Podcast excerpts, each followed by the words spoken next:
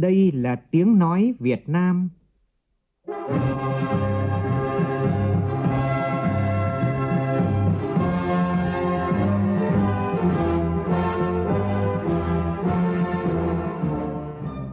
là tiếng nói Việt Nam, phát thanh từ Hà Nội, thủ đô nước Cộng hòa xã hội chủ nghĩa Việt Nam.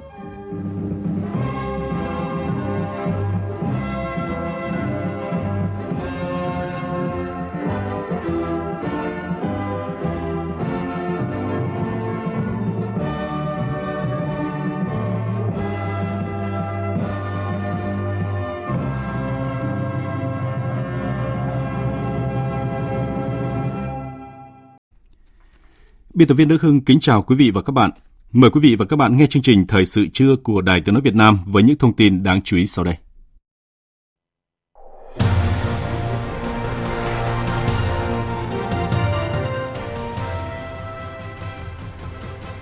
Thủ tướng Phạm Minh Chính yêu cầu Tập đoàn Điện lực Việt Nam triển khai các giải pháp đảm bảo cung ứng điện. Chủ trì phiên họp, Ủy ban Thường vụ Quốc hội được tổ chức giữa hai đợt họp Quốc hội nhằm tiếp thu chỉnh lý, hoàn thiện các dự thảo luật nghị quyết thông qua tại đợt 2 của kỳ họp thứ 5. Chủ tịch Quốc hội Vương Đình Huệ nhấn mạnh cần tuyệt đối tránh cài cắm lợi ích nhóm, trục lợi chính sách cho công tác hoàn thiện thể chế xây dựng hệ thống pháp luật.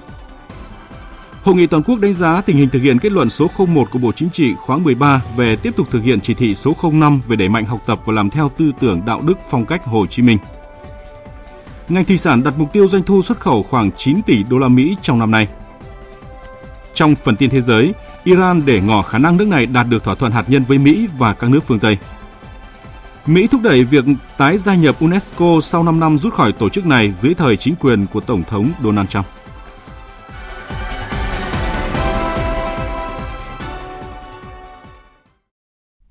Bây giờ là nội dung chi tiết. Thưa quý vị và các bạn, chiều tối qua, Thủ tướng Phạm Minh Chính đã tới tỉnh Quảng Ninh để kiểm tra tình hình sản xuất và cung ứng điện tại công ty nhiệt điện Mông Dương, công ty cổ phần nhiệt điện Quảng Ninh và công tác khai thác cung cấp than cho các nhà máy nhiệt điện tại công ty cổ phần than Hà Tu. Tại buổi làm việc tối cùng ngày với các bộ ngành tập đoàn về tình hình sản xuất cung ứng điện và công tác khai thác cung cấp than cho sản xuất điện,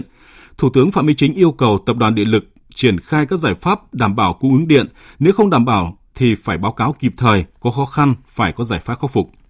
Ủy ban quản lý vốn nhà nước xem xét điều hành sử dụng hiệu quả nguồn vốn tại các tập đoàn tổng công ty. Bộ Công Thương triển khai các nhiệm vụ theo chức năng nhiệm vụ quyền hạn, ra soát sửa đổi bổ sung các quy định để tháo gỡ các khó khăn vướng mắc liên quan tới sản xuất cung ứng điện.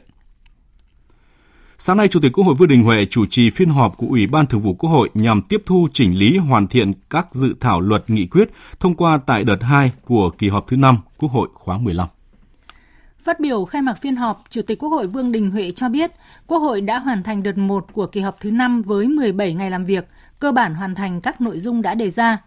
Tại phiên họp này, Ủy ban Thường vụ Quốc hội dự kiến cho ý kiến về 8 dự án luật, trong đó có 6 dự án luật đã được Quốc hội cho ý kiến tại kỳ họp thứ tư, hai dự án luật được bổ sung để thông qua theo quy trình một kỳ họp. Ngoài ra, Ủy ban Thường vụ Quốc hội cũng cho ý kiến về 9 dự thảo nghị quyết. Với mong muốn nâng cao chất lượng của hệ thống thể chế pháp luật lên mức cao nhất, Chủ tịch Quốc hội đề nghị các đại biểu, cơ quan hữu quan cần thực sự cầu thị, tích cực lắng nghe để tiếp thu giải trình đầy đủ, kỹ lưỡng, thỏa đáng tất cả các ý kiến của các cơ quan, các đại biểu Quốc hội. Bên cạnh đó, Chủ tịch Quốc hội cho rằng việc thực hiện tiếp thu giải trình chỉnh lý cần bảo đảm đúng theo quy trình, nguyên tắc quy định trong luật ban hành văn bản quy phạm pháp luật, chỉ đưa vào luật những nội dung đã được chuẩn bị kỹ lưỡng, đúng quy trình, đủ chín, đủ rõ, cấp bách, có sự đồng thuận, thống nhất cao. Những nội dung chưa chín, chưa đủ rõ, chưa chuẩn bị kỹ lưỡng, chưa đánh giá tác động đầy đủ, còn nhiều ý kiến khác nhau thì cần tiếp tục nghiên cứu kỹ lưỡng. Chủ tịch Quốc hội lưu ý cần bảo đảm tinh thần công khai minh bạch, quyết liệt phòng chống tham nhũng tiêu cực, tuyệt đối tránh cài cắm lợi ích nhóm, trục lợi chính sách trong công tác hoàn thiện thể chế, xây dựng hệ thống pháp luật. Sau phát biểu khai mạc của Chủ tịch Quốc hội Vương Đình Huệ, Ủy ban Thường vụ Quốc hội cho ý kiến về một số vấn đề lớn giải trình tiếp thu, chỉnh lý, hoàn thiện các dự án, luật đấu thầu sửa đổi và luật giá sửa đổi. Sáng nay tại Hà Nội, Ban tuyên giáo Trung ương tổ chức hội nghị toàn quốc đánh giá tình, tình hình thực hiện kết luận số 01 của Bộ Chính trị khóa 13 về tiếp tục thực hiện chỉ thị số 05 về đẩy mạnh học tập và làm theo tư tưởng đạo đức phong cách Hồ Chí Minh. Hội nghị được tổ chức theo hình thức trực tiếp kết hợp trực tuyến. Đồng chí Nguyễn Trọng Nghĩa, Bí thư Trung ương Đảng, trưởng Ban Tuyên giáo Trung ương dự và chỉ đạo hội nghị. Tin của phóng viên Nguyễn Hằng. Báo cáo tại hội nghị cho thấy, kết quả triển khai thực hiện kết luận số 01 của Bộ Chính trị khóa 13 trong 2 năm qua, các tỉnh thành và các cơ quan trung ương đã có kế hoạch quán triệt triển khai thực hiện thông qua các đợt sinh hoạt học tập cán bộ đảng viên nhận thức sâu sắc hơn nội dung và giá trị của tư tưởng đạo đức phong cách Hồ Chí Minh, qua đó nêu cao tinh thần yêu nước, ý chí tự lực tự cường và khát vọng phát triển đất nước phồn vinh hạnh phúc.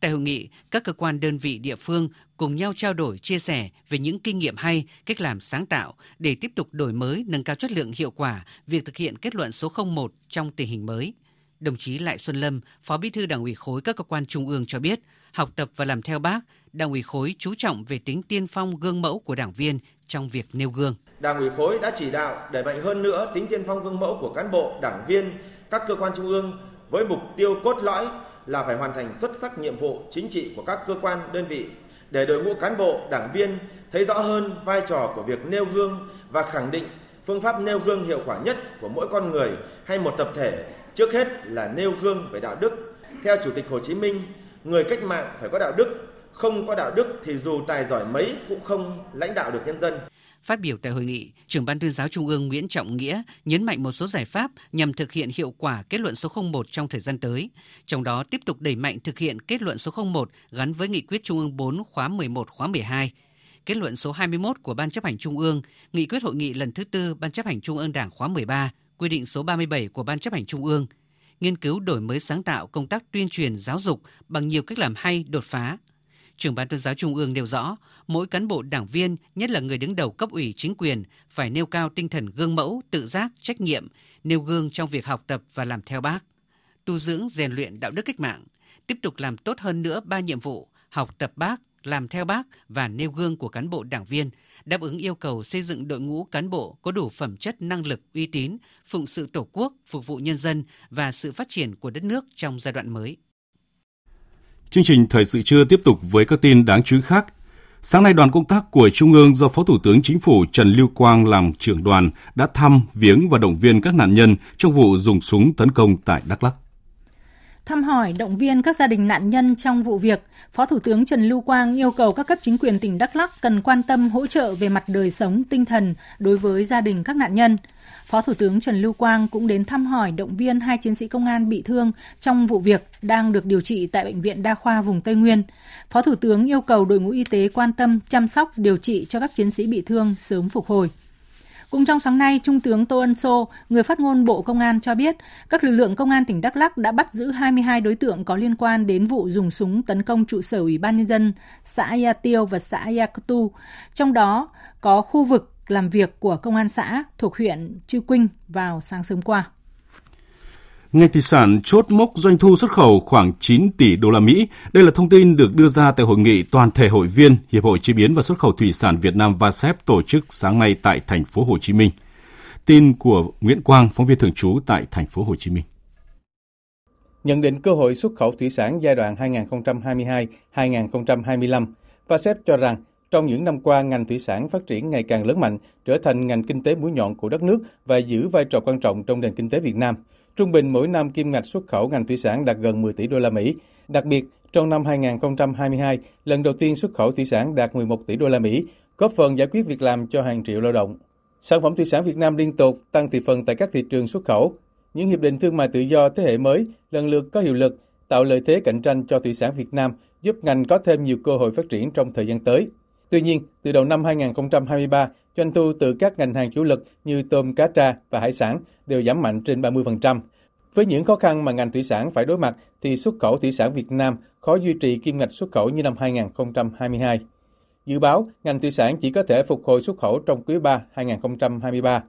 Mặt hàng có khả năng phục hồi sớm nhất là cá tra do giá cả phù hợp với người tiêu dùng. Ước tính xuất khẩu thủy sản năm 2023 duy trì ở mức gần 9 tỷ đô la Mỹ, trong đó xuất khẩu tôm đạt 3,5 tỷ đô la Mỹ, xuất khẩu cá tra đạt 1,9 tỷ đô la Mỹ và xuất khẩu hải sản đạt 3,6 tỷ đô la Mỹ. Ông Trương Đình Huệ, tổng thư ký và sếp cho biết, để giữ đơn hàng và các thị trường chủ lực, Doanh nghiệp Việt Nam đã rất linh hoạt với nhu cầu của các bạn hàng, nhất là giá thành sản phẩm và tiết giảm chi phí trong khâu sản xuất. Ở thị trường Hoa Kỳ nếu mà trong tháng 6 vẫn tiếp tục ghi nhận cái sự tăng trưởng so với tháng 5 thì hy vọng rằng là có thể tình hình thị trường nó sẽ tốt hơn và chúng ta có cơ hội để mà đón kịp với cái mùa vụ sắp tới của cái vụ nuôi trồng Ờ, vào khoảng tháng 8 tháng 9 thì hy vọng rằng là năm nay chúng ta vẫn có thể có được một kết quả cũng đến nỗi, không đến nỗi quá tệ. Giá gạo xuất khẩu Việt Nam hiện giữ ổn định so với tuần đầu tháng 6. Hoạt động xuất khẩu gạo 5 tháng đầu năm ghi nhận tốc độ tăng trưởng cao nhất kể từ đầu năm đến nay.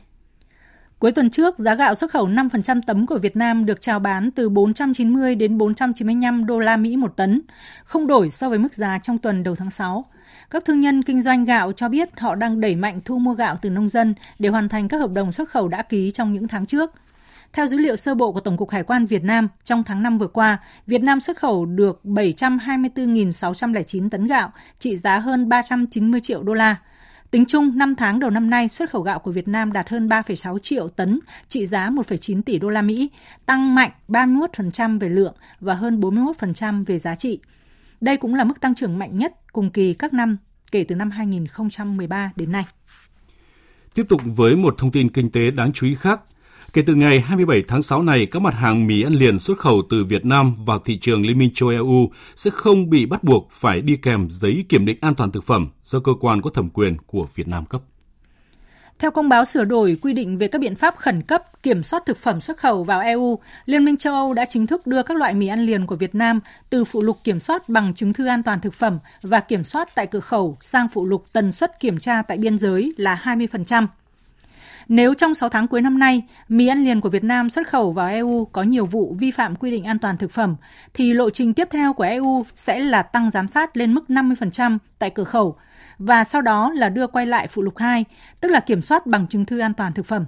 Như vậy, chỉ 6 tháng sau khi EU thông qua quy định kiểm soát khẩn cấp đối với các loại bún, miến, mì của Việt Nam, Việt Nam đã thành công thuyết phục EU đưa bún miến, các sản phẩm từ gạo ra khỏi danh mục quản lý an toàn thực phẩm và 18 tháng sau thì thành công đưa mì ăn liền từ phụ lục kiểm soát theo chứng thư và tại cửa khẩu sang phụ lục kiểm soát tại cửa khẩu. Thưa quý vị và các bạn, tại khu vực miền núi tỉnh Thanh Hóa với đặc thù đồng bào dân tộc thiểu số chiếm hơn 90% dân số, để thực hiện chuyển đổi số, các địa phương đã thành lập tổ công nghệ số cộng đồng tại các bản. Tổ công nghệ số này có nhiệm vụ đến từng nhà, trực tiếp hướng dẫn người dân sử dụng các thiết bị công nghệ, truy cập mạng để đọc thông tin, tìm hiểu kiến thức phục vụ cuộc sống. Ghi nhận của phóng viên Sĩ Đức. Chị Đỗ Thị Thúy ở khu phố Tén Tàn, huyện Mường Lát, tỉnh Thanh Hóa được xem là tiên phong trong việc tiếp cận thông tin, chuyển đổi số ở khu vực biên viễn xa xôi. Nếu như trước đây mỗi ngày lấy hàng thì chị Thúy phải đi xe khách hơn 250 km để xuống thành phố, lựa chọn từng loại hàng hóa rồi thanh toán với nhà buôn. Nhưng nay chỉ với chiếc điện thoại thông minh thì tất cả các loại hàng hóa đều được chị Thúy đặt qua mạng, thanh toán trực tuyến, nhà buôn sẽ gửi hàng lên tận nơi.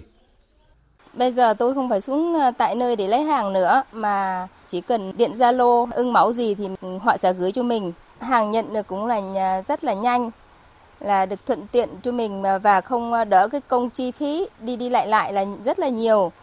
Nhờ có công nghệ số mà bà Hà Thị Huyên ở thị trấn Sơn Lư, huyện Quan Sơn đã sử dụng các nền tảng xã hội giới thiệu và bán được nhiều đặc sản quê hương đến khách hàng gần xa. Dần dần có cái công nghệ thông tin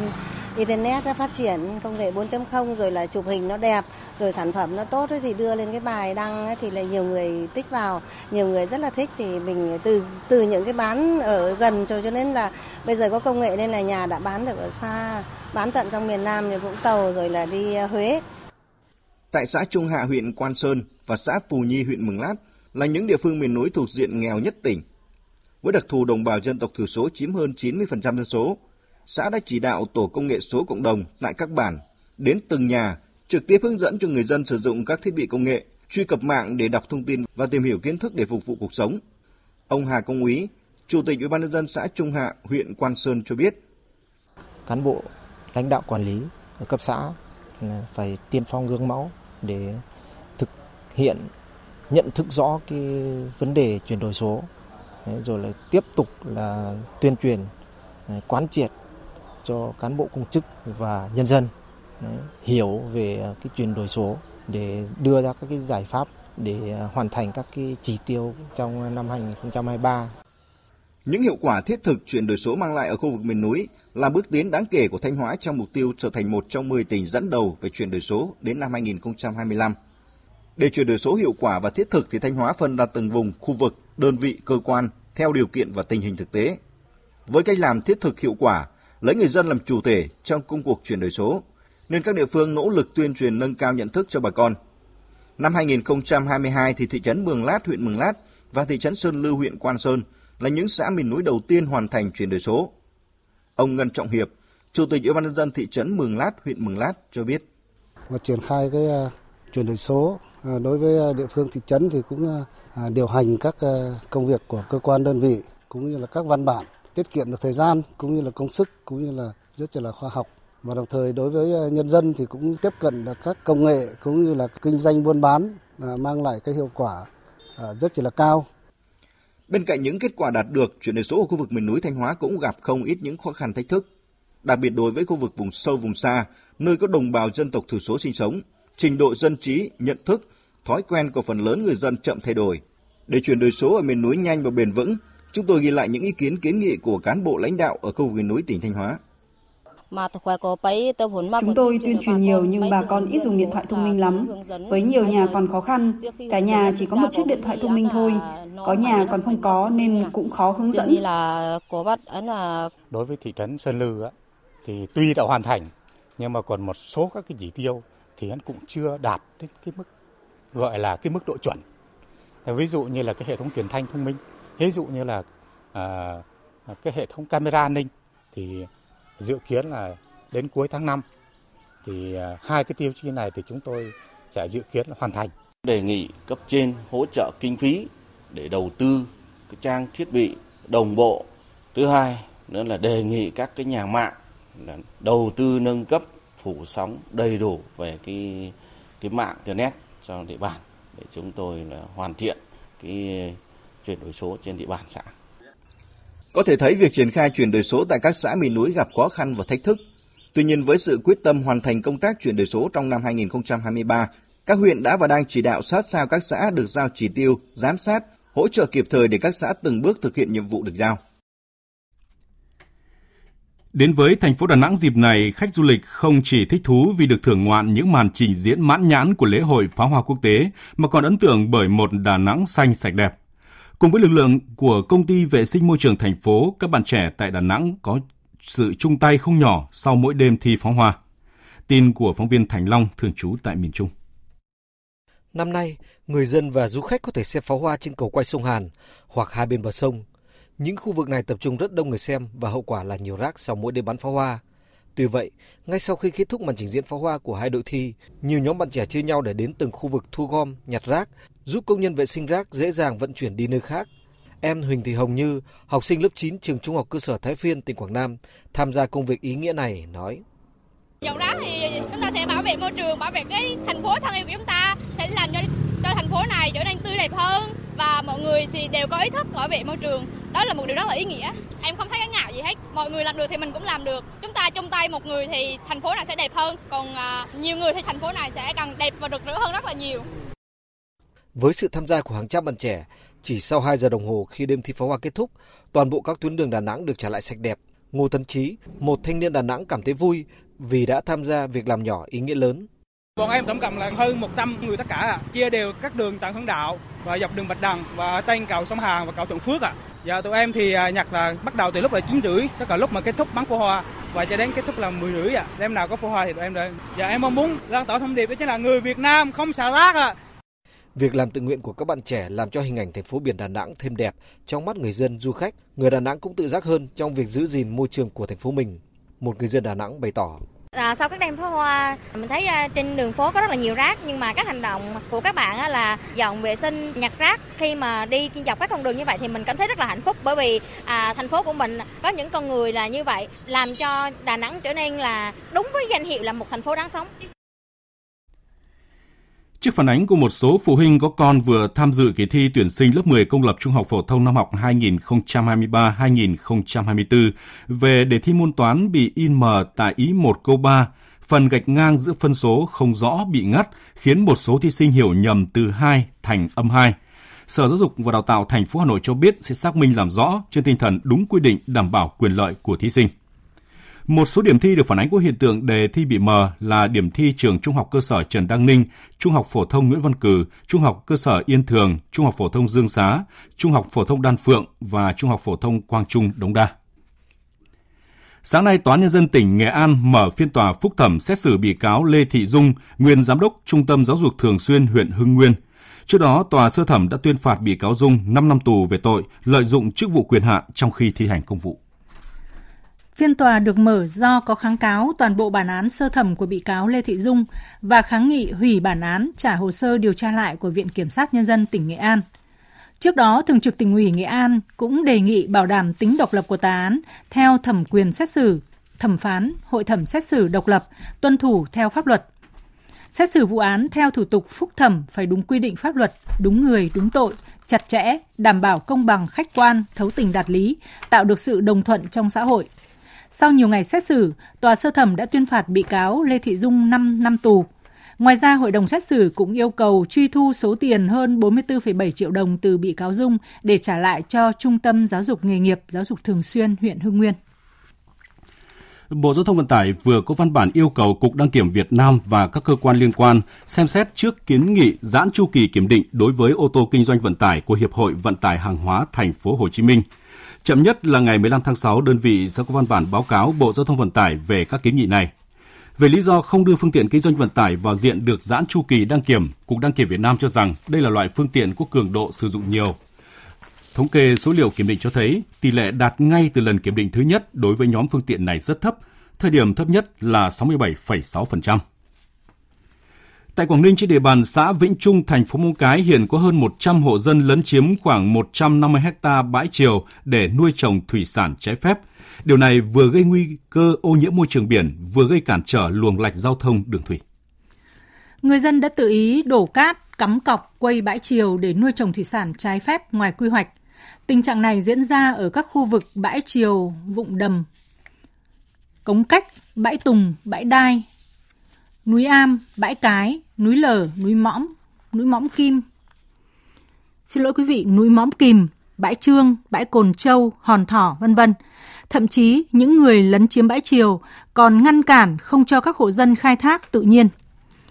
Tháng 3 và tháng 4 vừa qua, tỉnh Quảng Ninh đã phải ra quân đồng loạt xử lý sự cố ô nhiễm môi trường biển từ những rác thải, phao xốp của các bè nuôi trồng thủy sản trái phép không nằm trong vùng quy hoạch ở các địa phương như Hạ Long, Cẩm Phả, Vân Đồn, Quảng Yên –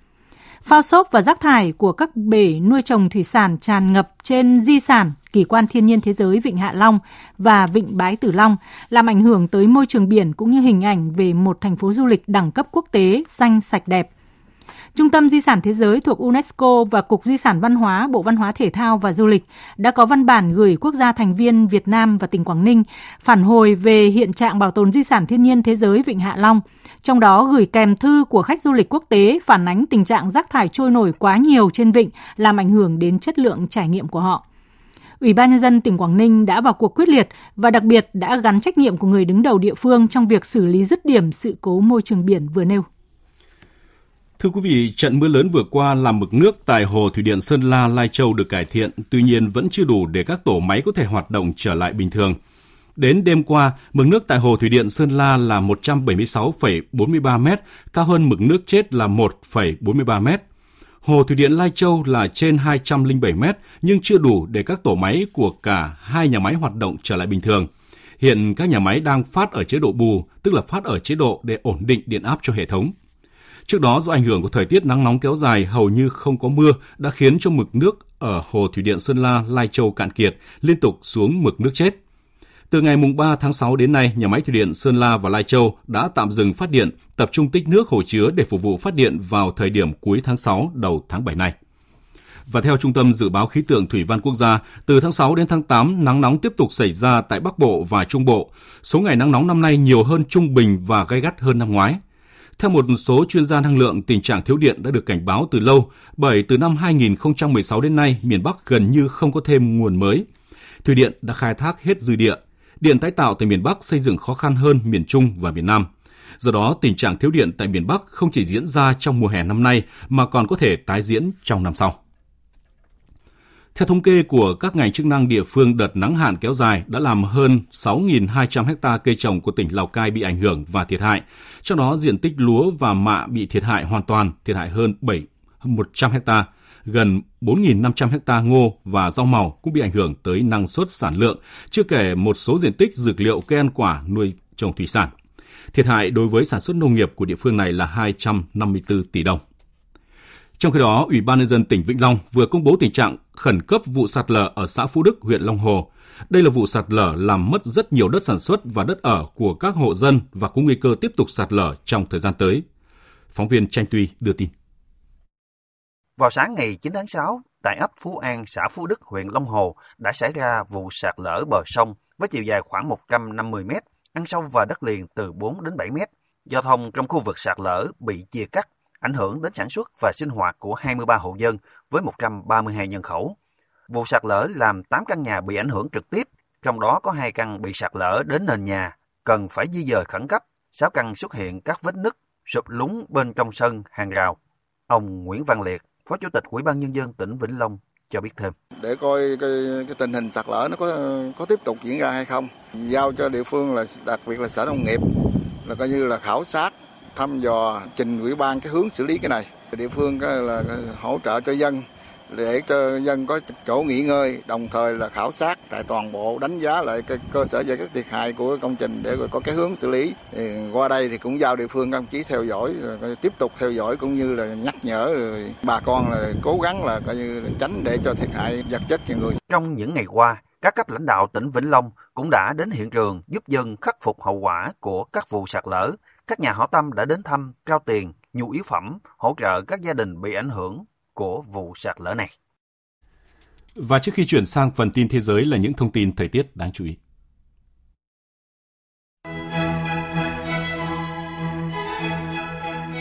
Dự báo nắng nóng diện rộng tiếp diễn ở Bắc Bộ nốt hôm nay, nhiệt độ cao nhất phổ biến từ 35 đến 37 độ, có nơi trên 37 độ, cảm giác oi bức và khó chịu. Tại Hà Nội, người dân trải qua ngày thứ hai đầu tuần với thời tiết nóng bức, nhiệt độ dự báo tăng nhanh trong khung giờ từ 12 giờ đến 17 giờ và đạt mức cao nhất 37 độ.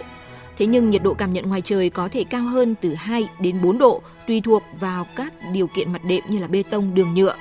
Từ ngày mai 13 tháng 6, nắng nóng ở Bắc Bộ giảm dần. Trong khi đó, trạng thái này duy trì dài ngày ở khu vực Trung Bộ. Cơ quan khí tượng dự báo từ đêm nay, miền Bắc và khu vực Thanh Hóa khả năng bước vào một đợt mưa lớn khiến nền nhiệt giảm, nắng nóng chấm dứt. Đợt mưa này tập trung ở vùng núi Trung Du về chiều tối và đêm. Mưa có thể duy trì đến cuối tuần, có những điểm mưa to đề phòng sạt lở đất ở khu vực vùng núi. Trong khi đó, thời tiết mưa rông vẫn phổ biến ở khu vực Tây Nguyên và Nam Bộ trong tuần này. Tại thành phố Hồ Chí Minh, nhiệt độ ban ngày có thể tăng cao lên ngưỡng 34 độ và giảm xuống mức thấp nhất 24 độ về đêm. Tiếp tục với phần tin thế giới. Hôm nay, người dân trên khắp xứ sở Bạch Dương cũng như người Nga ở nước ngoài kỷ niệm 33 năm Quốc khánh Ngày nước Nga. Các chương trình lễ hội, hòa nhạc, triển lãm tham quan được tổ chức rộng rãi ở thủ đô Moscow và trên khắp cả nước. Anh Tú, phóng viên Đài tiếng nói Việt Nam thường trú tại Liên bang Nga đưa tin. Ngày 12 tháng 6 năm 1990, Đại hội đại biểu Nhân dân toàn Nga lần thứ nhất đã thông qua tuyên bố về chủ quyền nhà nước của Liên bang Nga, khẳng định tính tối cao của hiến pháp và các luật khác của đất nước. Theo truyền thống, các sự kiện nổi bật nhất diễn ra ở thủ đô Moscow. Thị trưởng Sergei Sobyanin cho biết hơn 100 sự kiện chính thức và không chính thức sẽ được tổ chức vào ngày nước Nga. Các buổi biểu diễn sân khấu, lớp huấn luyện, múa vòng tròn, tham quan, các hoạt động vui chơi và giáo dục dành cho người lớn và trẻ em. Từ ngày 8 đến 12 tháng 6, tại Moscow diễn ra lễ hội tái thiết, thời gian và thời đại. Nó được tổ chức với khẩu hiệu 20 thế kỷ chiến thắng của nước Nga. Tại 41 địa điểm, người ta cũng có thể xem tái hiện 4 trận chiến quan trọng nhất. Một bảo tàng ngoài trời sẽ trưng bày hàng km lịch sử của nước Nga trên các đường phố của thành phố. Ở trung tâm Moscow, những thành tựu quan trọng nhất của nhà nước sẽ được giới thiệu tại 61 địa điểm. Các thành phố khác của nước Nga rộng lớn, từ Kaliningrad đến Petropavlovsk-Kamchatsky cũng sẽ tổ chức các hoạt động kỷ niệm phong phú, đa dạng. Đặc biệt, bốn khu vực mới sắp nhập, lần đầu tiên kỷ niệm ngày lễ này với tư cách là một phần của Nga. Ngày nước Nga là ngày lễ đoàn kết các dân tộc của đất nước cũng như công dân Liên bang Nga ở nước ngoài. Các cử tri Montenegro trên khắp cả nước hôm qua đã đi bỏ phiếu trong cuộc bầu cử quốc hội sớm nhằm bầu chọn ra một cơ quan lập pháp mới, hướng tới thành lập một chính phủ tương lai có thể thực hiện các cải cách kinh tế, đưa đất nước bước vào thời kỳ ổn định hơn.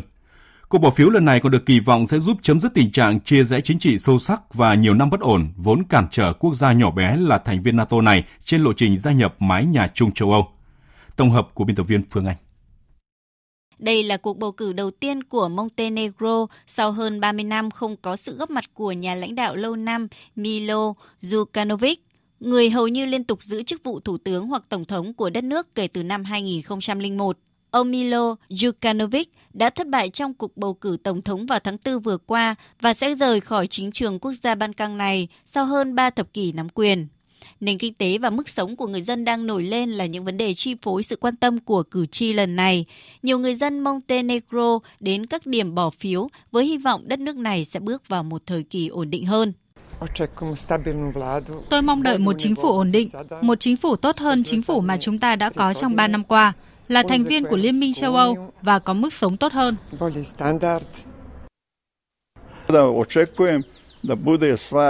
Tôi mong đợi sự hình thành của một chính phủ và quốc hội dân chủ. Đất nước của chúng ta sẽ bắt đầu tiến lên phía trước.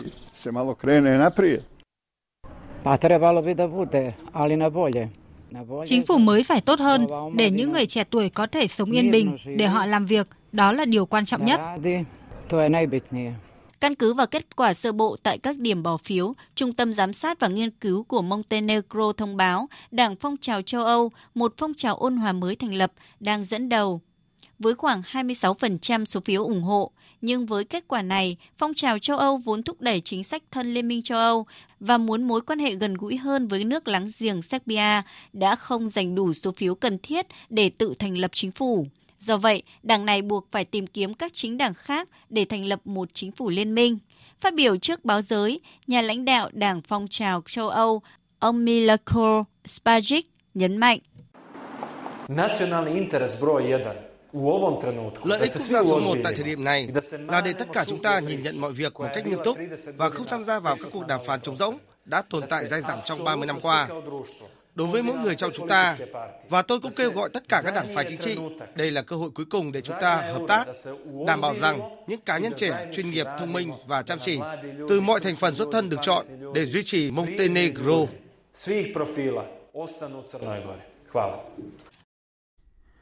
Hôm qua, lãnh tụ tối cao Iran, đại giáo chủ Ali Khamenei, bất ngờ lên tiếng để ngỏ khả năng nước này đạt được thỏa thuận hạt nhân với Mỹ và các nước phương Tây. Hội đồng Hợp tác Vùng Vịnh GCC mong muốn tiếng nói của khu vực sẽ được lưu tâm khi các bên đạt được thỏa thuận. Tổng hợp của biên tập viên Đình Nam. Phát biểu trước các quan chức và nhà khoa học hạt nhân, hôm qua đại giáo chủ Ali Khamenei cho biết việc đạt được thỏa thuận hạt nhân với các nước phương Tây sẽ không có gì sai lầm nếu như các cơ sở hạ tầng hạt nhân của nước này nguyên vẹn. Bạn có thể muốn đi đến một thỏa thuận trong một số lĩnh vực. Điều này không có vấn đề gì. Hãy đạt thỏa thuận, nhưng cơ sở hạ tầng phải được duy trì. Chúng tôi không muốn hướng tới vũ khí hạt nhân vì tinh thần của Hồi giáo. Nếu chúng tôi muốn có, phương Tây không thể ngăn cản chúng tôi. Họ đã không thể ngăn chặn sự phát triển hạt nhân của chúng tôi cho đến bây giờ và cả sau này nữa nhưng tôi khuyên các bạn nên duy trì liên hệ và hợp tác với cơ quan năng lượng nguyên tử quốc tế trong khuôn khổ được phép. Tuyên bố của nhà lãnh đạo Iran được đưa ra không lâu sau khi Mỹ và Iran đã bác bỏ khả năng hai bên đạt được thỏa thuận tạm thời trong vấn đề hạt nhân, tức là Iran chỉ cần không làm dầu urani ở cấp độ tinh khiết trên 60%, nước này sẽ được xuất khẩu dầu trên 1 triệu thùng dầu mỗi ngày và có quyền tiếp cận với những khoản tiền bị đóng băng tại nước ngoài. Phản ứng về tuyên bố của nhà lãnh đạo Iran, Bộ Ngoại giao Mỹ đã từ chối bình luận một cách chi tiết, song nhắc lại lập trường của chính quyền Mỹ rằng Iran sẽ không bao giờ được phép sở hữu vũ khí hạt nhân và ngoại giao vẫn là cách tốt nhất để đạt được mục tiêu này, nhưng Mỹ vẫn còn nhiều lựa chọn khác. Cùng ngày hôm qua, Ngoại trưởng các nước Hội đồng Hợp tác Vùng Vịnh cũng lên tiếng kêu gọi Iran cần thực hiện cam kết về việc làm dầu urani với độ tinh khiết đủ dùng cho các mục đích hòa bình. Theo hãng tin AP, Bộ Ngoại giao Mỹ đã gửi thư đề nghị tới Tổ chức Giáo dục Khoa học và Văn hóa của Liên Hợp Quốc UNESCO để thúc đẩy việc nước này tái gia nhập tổ chức này sau 5 năm Mỹ rút khỏi dưới thời chính quyền của Tổng thống Donald Trump. Tuyên bố của Bộ Ngoại giao Mỹ nêu rõ việc Mỹ gia nhập lại UNESCO cần có sự đồng ý của các thành viên hiện tại của tổ chức này và Washington hiểu rằng ban lãnh đạo UNESCO sẽ chuyển đề xuất của Mỹ tới các thành viên trong những ngày tới. Mỹ đã đóng góp khoảng 22% tương đương với 80 triệu đô la cho ngân sách của UNESCO năm 2011. Sau đó vào năm 2019, Tổng thống Mỹ khi đó là ông Donald Trump đã đưa Mỹ rời khỏi UNESCO với cáo buộc tổ chức này bất công với Israel. Mỹ hiện còn nợ UNESCO một số khoản đóng góp, nhưng vào đầu năm nay, chính quyền Tổng thống Joe Biden đã dành ra 150 triệu đô la Mỹ trong kế hoạch ngân sách hiện tại để trả cho tổ chức này. Một phần cầu vượt trên tuyến xa lộ liên bang 95 của Mỹ đã bị sập ở thành phố Philadelphia vào hôm qua sau khi một xe bồn chở xăng bốc cháy bên dưới cầu vượt. Giới quan chức Mỹ hôm nay nhận định sẽ mất nhiều tháng để khôi phục. Điều hôm nay không có trường hợp tử vong hoặc thương tích nào được báo cáo, nhưng thống đốc bang Pennsylvania thông báo sẽ ban bố tình trạng thảm họa để huy động các nguồn lực và tài chính khắc phục hậu quả vụ sập cầu này. Những ngày qua, nhiều khu vực ở Trung Quốc đã phải hứng chịu thời tiết cực đoan, trong đó Tây Bắc, Tây Nam và miền Trung xảy ra nhiệt độ cao kéo dài, trong khi miền Nam và miền Đông hứng chịu mưa lũ. Bích Thuận, phóng viên Đài tiếng nói Việt Nam thường trú tại Bắc Kinh đưa tin. Theo thông tin ngày 11 tháng 6 từ Đài khí tượng Tân Cương, miền Tây Bắc Trung Quốc, hầu hết các khu vực tại đây nhiệt độ từ 35 đến 37 độ. Sườn phía Bắc núi Thiên Sơn, thành phố Turpan và một phần của thành phố Hami nền nhiệt lên tới trên 40 độ. Một số nơi ở Turpan thậm chí đạt mức 45 độ C. Ngày 11 tháng 6 đã trở thành ngày nóng nhất của đợt thời tiết nhiệt độ cao lần này tại Tân Cương.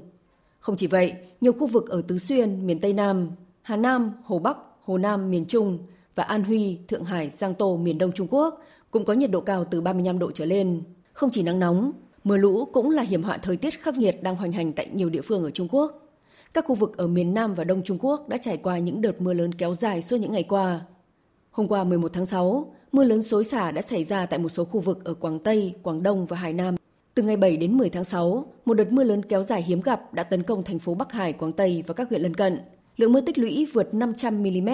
Đây là lượng mưa lớn nhất trong lịch sử được ghi nhận tại đây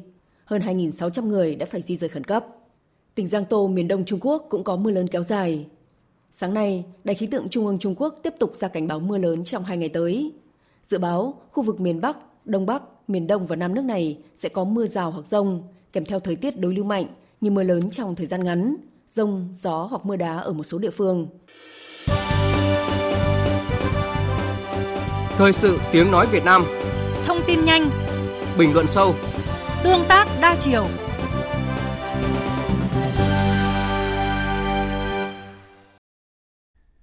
Xin tiếp tục cập nhật thông tin vụ việc xảy ra tại Đắk Lắk. Theo Trung tướng Tô Ân Sô, người phát ngôn Bộ Công an, đến 11 giờ 30 phút trưa nay, lực lượng công an đã bắt giữ thêm được 4 đối tượng tham gia vụ dùng súng tấn công tại Đắk Lắk, nâng tổng số đối tượng bị bắt giữ lên 26. Lực lượng chức năng đã tiến hành thu giữ một số vũ khí quân dụng, trong đó có súng trường CKC vụ việc truy quét các đối tượng còn đang lẩn trốn sẽ tiếp tục được tiến hành. Thưa quý vị và các bạn, nghị quyết mới thay thế nghị quyết 54 đang được Quốc hội khóa 15 xem xét và dự kiến sẽ thông qua tại kỳ họp lần này. Với nhiều nội dung vượt trội, nghị quyết mới được kỳ vọng sẽ giúp thành phố Hồ Chí Minh bứt phá mạnh mẽ. Để nghị quyết sớm đi vào cuộc sống, thành phố Hồ Chí Minh đang chuẩn bị đồng loạt nhiều nội dung, trong đó có việc chuẩn bị tâm thế cho đội ngũ cán bộ. Phóng viên Hà Khánh có bài đề cập. Dự thảo nghị quyết thay thế nghị quyết 54 gồm 12 điều, trong đó có 7 điều, từ điều 4 đến điều 10, quy định 44 cơ chế chính sách khá toàn diện trên 7 lĩnh vực khác nhau. Cụ thể là quản lý đầu tư, tài chính ngân sách, quản lý đô thị và tài nguyên môi trường, thu hút nhà đầu tư chiến lược, quản lý khoa học và công nghệ, đổi mới sáng tạo, tổ chức bộ máy của thành phố, tổ chức bộ máy thành phố Thủ Đức. Trong nội dung dự thảo, thành phố Thủ Đức được đề cập riêng một điều với kỳ vọng sẽ giúp thành phố này phát triển đúng như kỳ vọng. Chủ tịch Ủy ban nhân dân thành phố Thủ Đức Hoàng Tùng cho biết, thành phố Thủ Đức rất mong chờ nghị quyết mới thay thế nghị quyết 54 sẽ được Quốc hội sớm thông qua. Bởi từ khi thành lập đến nay, những tồn tại bất cập khiến cho thành phố Thủ Đức không thể phát huy hết tiềm năng lợi thế. Do đó, nghị quyết mới sẽ tạo điều kiện, nhất là cơ chế chính sách cho việc vận hành thành phố. Ông Tùng cho biết, sắp tới thành phố Hồ Chí Minh cũng sẽ tăng cường cán bộ phù hợp để giúp thành phố Thủ Đức hoàn thành nhiệm vụ đặt ra. Đảng bộ, à, chính quyền à, thành phố Thủ Đức thì hiện nay à, tâm lý chung là hết sức phấn khởi và chờ đón cái nghị quyết mới này bởi vì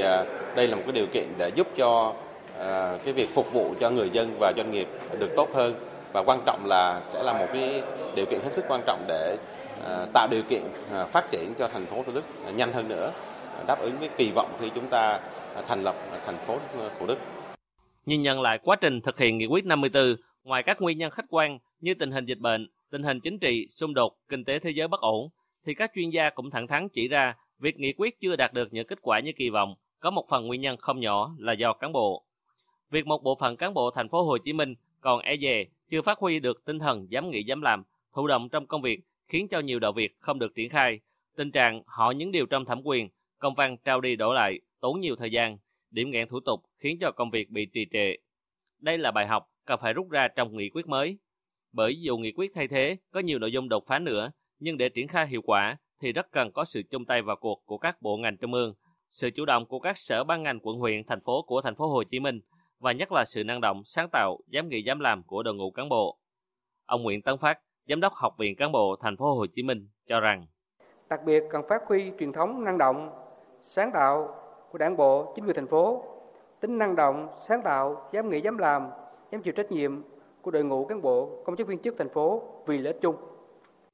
Chủ tịch Ủy ban nhân dân thành phố Hồ Chí Minh Phan Văn Mãi cũng thừa nhận hiện có một bộ phận cán bộ công chức viên chức của thành phố còn tâm lý e dè ngại trách nhiệm, nhưng ông Phan Văn Mãi khẳng định không phải là tất cả. Thời gian qua, thành phố Hồ Chí Minh đã có các biện pháp tư tưởng cũng như có cả biện pháp hành chính. Thành phố rà soát lại việc giao nhiệm vụ và có kiểm tra thực hiện của cán bộ. Hiện nay, không phải cán bộ nào cũng được hưởng thu nhập tăng thêm mà sẽ tùy vào mức độ hoàn thành nhiệm vụ. Các sở ngành cũng đang tập trung xây dựng đội ngũ cán bộ để làm sao tổ chức triển khai ngay các nội dung của nghị quyết thay thế ngay khi được Quốc hội thông qua. Ông Phan Văn Mãi khẳng định đến giờ này, thành phố khá chủ động trong việc này và cũng mong mỏi sự đồng thuận của người dân thành phố. Tôi tin rằng là không chỉ là cái cán bộ công chức viên chức của thành phố đâu mà người dân thành phố đều có một cái sự tự trọng của mình à, và trước những cái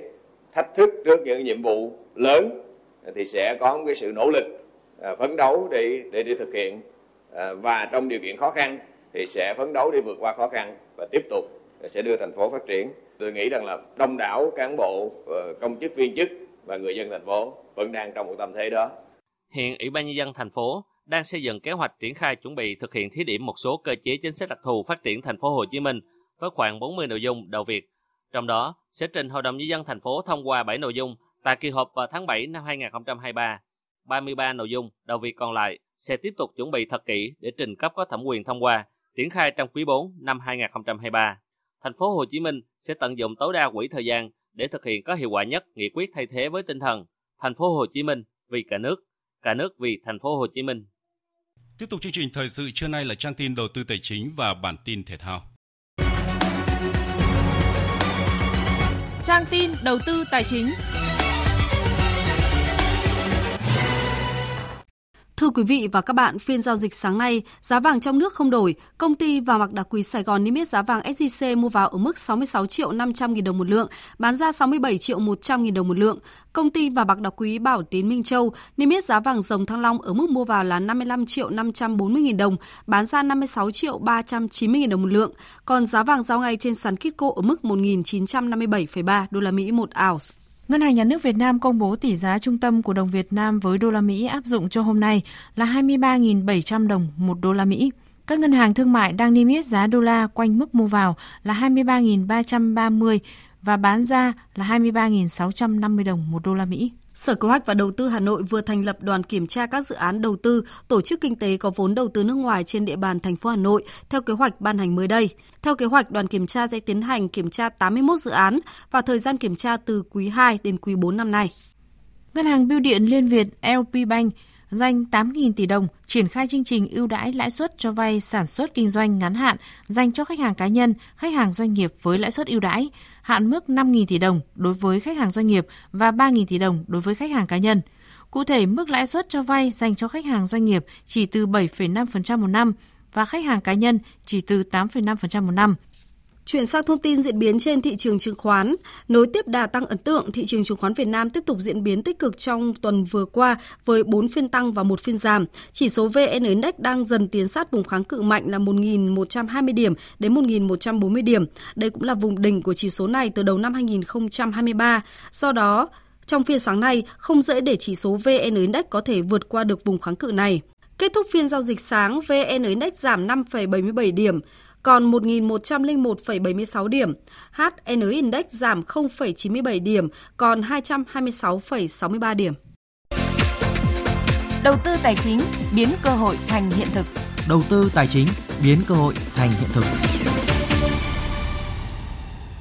Thưa quý vị và các bạn, tăng trưởng huy động vốn vẫn đang dựa vào nhóm khách hàng dân cư. Cụ thể, tiền gửi của khách hàng cá nhân tại hệ thống tổ chức tín dụng tăng hơn 100.000 tỷ đồng trong tháng 3, lên hơn 6,28 triệu tỷ đồng. Đây là tháng tăng trưởng dương thứ 16 liên tiếp của tiền gửi dân cư, bắt đầu từ tháng 12 năm 2021. Phóng viên Đài Tiếng Nói Việt Nam thông tin cụ thể nội dung này. Số liệu mới đây của Ngân hàng Nhà nước cho biết, đến cuối tháng 3 năm nay, tổng tiền gửi của khách hàng tại hệ thống tổ chức tín dụng đã đạt hơn 11,9 triệu tỷ đồng, tăng hơn 148.000 tỷ đồng so với tháng 2. Số dư tiền gửi của các tổ chức kinh tế cuối tháng 3 là hơn 5,66 triệu tỷ đồng, thấp hơn nhiều so với nhóm khách hàng dân cư là hơn 6,28 triệu tỷ đồng. Diễn biến ngược chiều của tiền gửi cá nhân và tiền gửi tổ chức thời gian qua đến từ những thay đổi về lãi suất trên thị trường cuối năm 2022 và đầu năm 2023. Lãi suất huy động tăng cao đã thúc đẩy người dân gửi nhiều tiền hơn vào ngân hàng trong những tháng đầu năm, đồng thời hạn chế các khoản chi tiêu đầu tư. Trong khi ngược lại, lãi suất cho vay cao khiến các doanh nghiệp hạn chế đi vay, phải rút bớt tiền gửi để trang trải cho các hoạt động và đảm bảo thanh khoản. Tình hình kinh doanh khó khăn cũng khiến các doanh nghiệp thiếu hụt dòng tiền trong những tháng đầu năm nay. Ông Từ Tiến Phát, Tổng Giám đốc Ngân hàng Thương mại Cổ phần Á Châu cho rằng từ nay đến cuối năm, lãi suất sẽ có xu hướng giảm để dòng tiền tập trung vào sản xuất, kinh doanh. Lãi suất huy động ổn định trong ờ, 6 tháng đầu năm và có thể là xu hướng nó sẽ giảm từ từ quý 3 năm 2023. Uh, ờ, tương tự thì lãi suất cho vay thì nó cũng có những cái cái biến động giảm dần ờ, vào vào cuối năm 2023. Tình trạng dòng tiền tại ngân hàng của dân cư tăng lên, doanh nghiệp giảm đi cũng đã được ngân hàng nhà nước lưu ý thời gian qua. Cuối tháng 5, Ngân hàng Nhà nước cho biết sau dịch COVID-19, hệ thống đã sử dụng tối đa nguồn lực huy động cho phép để đáp ứng vốn cho nền kinh tế. Tranh lệch tiền gửi và tín dụng bằng đồng Việt Nam ở mức 167.000 tỷ đồng, hệ số sử dụng vốn trên thị trường 1 ở mức 101,45%, tuy giảm so với mức 102,28% cuối năm 2022 nhưng vẫn ở mức cao. Đó cũng là một trong những lý do khiến mặt bằng lãi suất khó giảm mạnh. Ông Nguyễn Quốc Hùng, Tổng thư ký Hiệp hội Ngân hàng Việt Nam cho rằng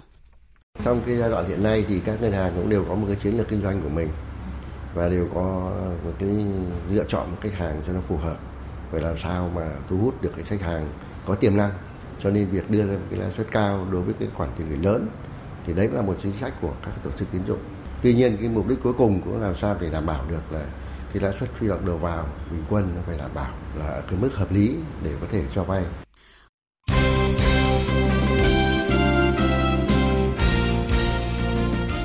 Thưa quý vị và các bạn, sau khi từ Nhật Bản về nước, chiều 11 tháng 6, Công Phượng có buổi tập đầu tiên cùng đội tuyển Việt Nam. Đây cũng là lần đầu tiên tiền đạo người Nghệ An ra mắt huấn luyện viên Philip Chuzier. Như vậy, sau khi Công Phượng hội quân, tuyển Việt Nam chỉ còn Văn Toàn là đủ quân số. Cầu thủ này dự kiến về nước vào ngày 12 tháng 6. Ở đợt tập trung lần này, Công Phượng, Văn Toàn và Quang Hải là những cầu thủ nhận được sự quan tâm đặc biệt của ông Chuzier khi cả ba chơi bóng ở nước ngoài. Trước buổi tập, đánh giá về Công Phượng và Quang Hải, trung vệ Duy Mạnh cho biết.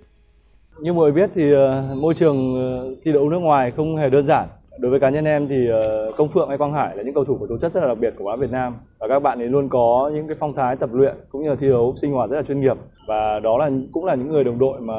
cùng em rất là nhiều năm rồi. Vậy nên khi các bạn về đây thì bọn em cũng cảm thấy rất là vui vẻ và rất là chào đón khi quay trở lại đây. Và bọn em cũng ờ, chia sẻ với nhau thường xuyên những câu chuyện để có thể giúp nhau trong cuộc sống, hỏi han nhau bên kia, tập luyện sinh hoạt ra sao và ờ, khó khăn như thế nào thì anh em cũng cảm nhận được và luôn luôn động viên nhau để có thể cố gắng tốt hơn mỗi ngày. Đây là đợt tập trung đội tuyển quốc gia lần thứ hai của Duy Mạnh dưới thời huấn luyện viên Chu Jie. Tuy nhiên, lần tập trung trước, toàn đội chỉ có ít ngày tập luyện để làm quen với huấn luyện viên mới. Lần này, các tuyển thủ phải sớm nắm bắt triết lý của huấn luyện viên trưởng trước khi hướng đến các trận đấu giao hữu trong tháng 6. Duy Mạnh chia sẻ.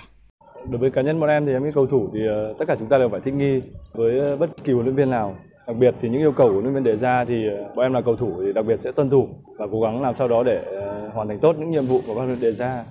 Như mọi người biết thì ờ, với sơ đồ trung vệ thì bóng đá thế giới cũng đang rất là được ưa chuộng và đặc biệt là kể cả thủ môn cũng vậy. Họ cũng tập chơi chân rất là nhuần nhuyễn và bọn em cũng đang cố gắng trao dồi từng buổi tập để làm sao đó hiểu hết cái ý đồ của thầy cũng như ban huấn luyện đề ra và đặc biệt là hoàn thành tốt trên sân và nhiệm vụ dù có khó hơn nhưng bọn em chắc chắn cũng sẽ cố gắng để làm sao đó thi đấu thật tốt tập luyện thật tốt để có phong độ tốt và mang lại ờ, niềm vui cũng như niềm hạnh phúc cho bóng đá Việt Nam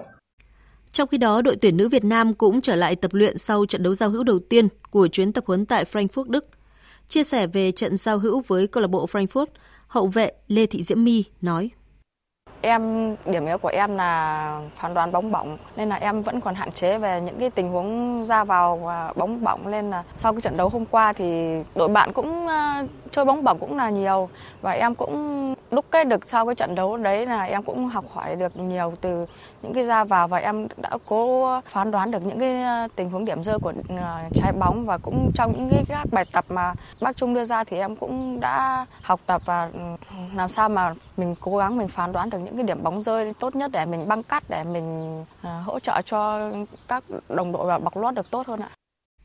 Theo kế hoạch, vào ngày 15 tháng 6, đội tuyển nữ Việt Nam sẽ có trận giao hữu tiếp theo gặp câu lạc bộ Sotmen trên sân vận động Amsterdam.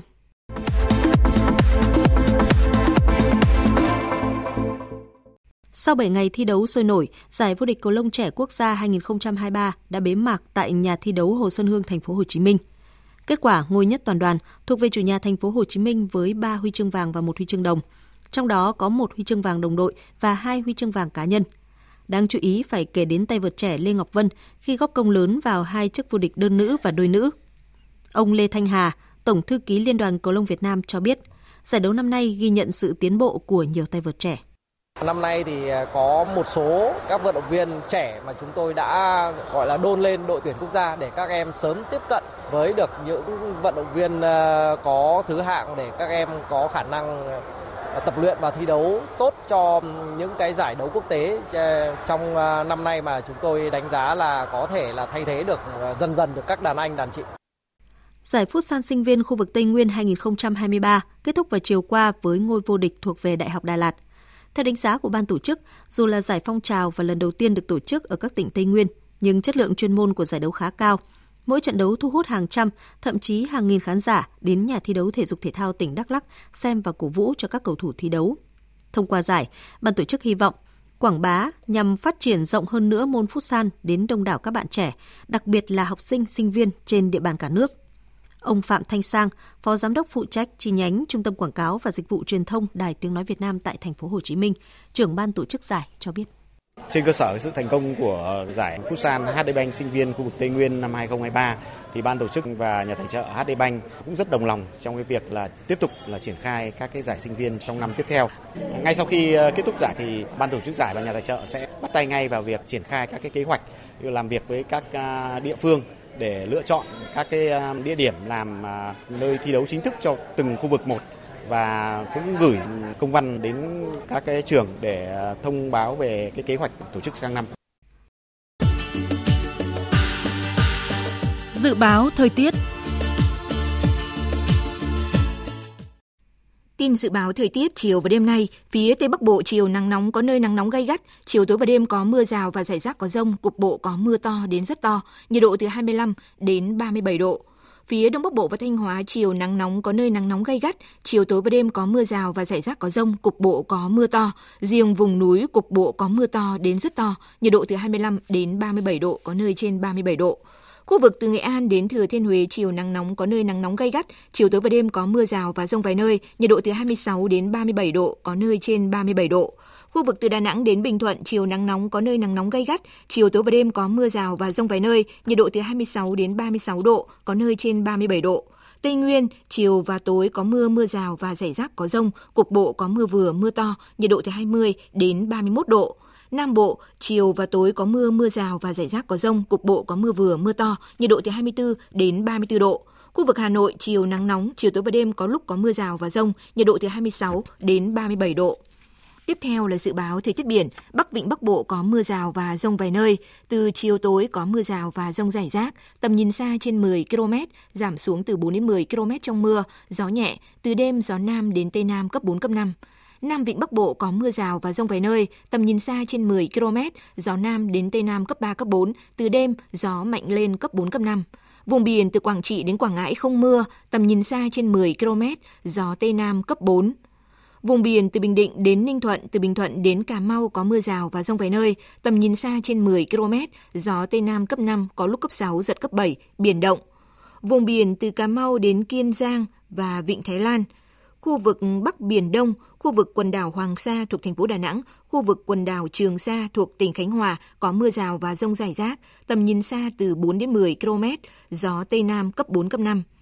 Khu vực giữa Biển Đông có mưa rào và rông rải rác, tầm nhìn xa trên 10 km, giảm xuống từ 4 đến 10 km trong mưa, gió Tây Nam cấp 5, riêng vùng biển phía Tây Nam có lúc cấp 6, giật cấp 7, biển động. Quý vị và các bạn đang nghe chương trình Thời sự trưa của Đài Tiếng Nói Việt Nam. Trước khi kết thúc chương trình, chúng tôi xin tóm lược một số tin chính vừa phát. Kiểm tra thực trạng các đơn vị cung ứng điện và công tác khai thác cung cấp than cho sản xuất điện, Thủ tướng Phạm Minh Chính yêu cầu Tập đoàn Điện lực Việt Nam triển khai các giải pháp đảm bảo cung ứng điện, nếu không bảo đảm thì phải báo cáo kịp thời. Tại hội nghị diễn ra sáng nay, Hiệp hội Chế biến và Xuất khẩu Thủy sản Việt Nam VASEP dự báo ngành thủy sản chỉ có thể phục hồi xuất khẩu trong quý 3 tới. Ước tính xuất khẩu thủy sản năm nay duy trì ở mức gần 9 tỷ đô la Mỹ.